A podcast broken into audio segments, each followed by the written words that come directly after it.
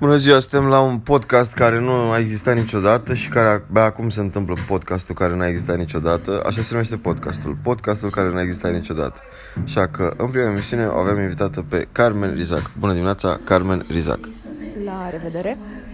Uh, tocmai uh, a intrat în revers în această emisiune pentru că a intrat de la finalul podcastului și urmează să termine cu bună ziua.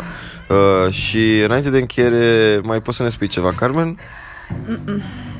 Așa, deci spuneai că la un moment dat uh, ți-ai luat pisică uh, și care a fost ultima letieră pe care ai cumpărat-o? Să încetăm. Uh, bun, ne aflăm la mijlocul podcastului. Uh, tocmai mai avem un pic și uh, abia la început. Uh, unde te-ai născut, Carmen Rizac? Și spune puțin despre uh, tine. Te ascultăm. Da, este un ascultător care întreabă de ce nu vorbește Carmen Rizac. Carmen Rizac, de ce nu vorbești Carmen Rizac?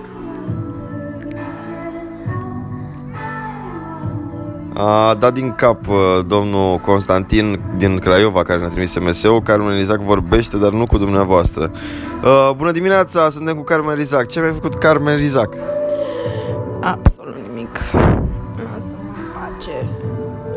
Uh, am auzit ceva din partea dumneai ei, deci vom începe acest podcast în forță. La revedere!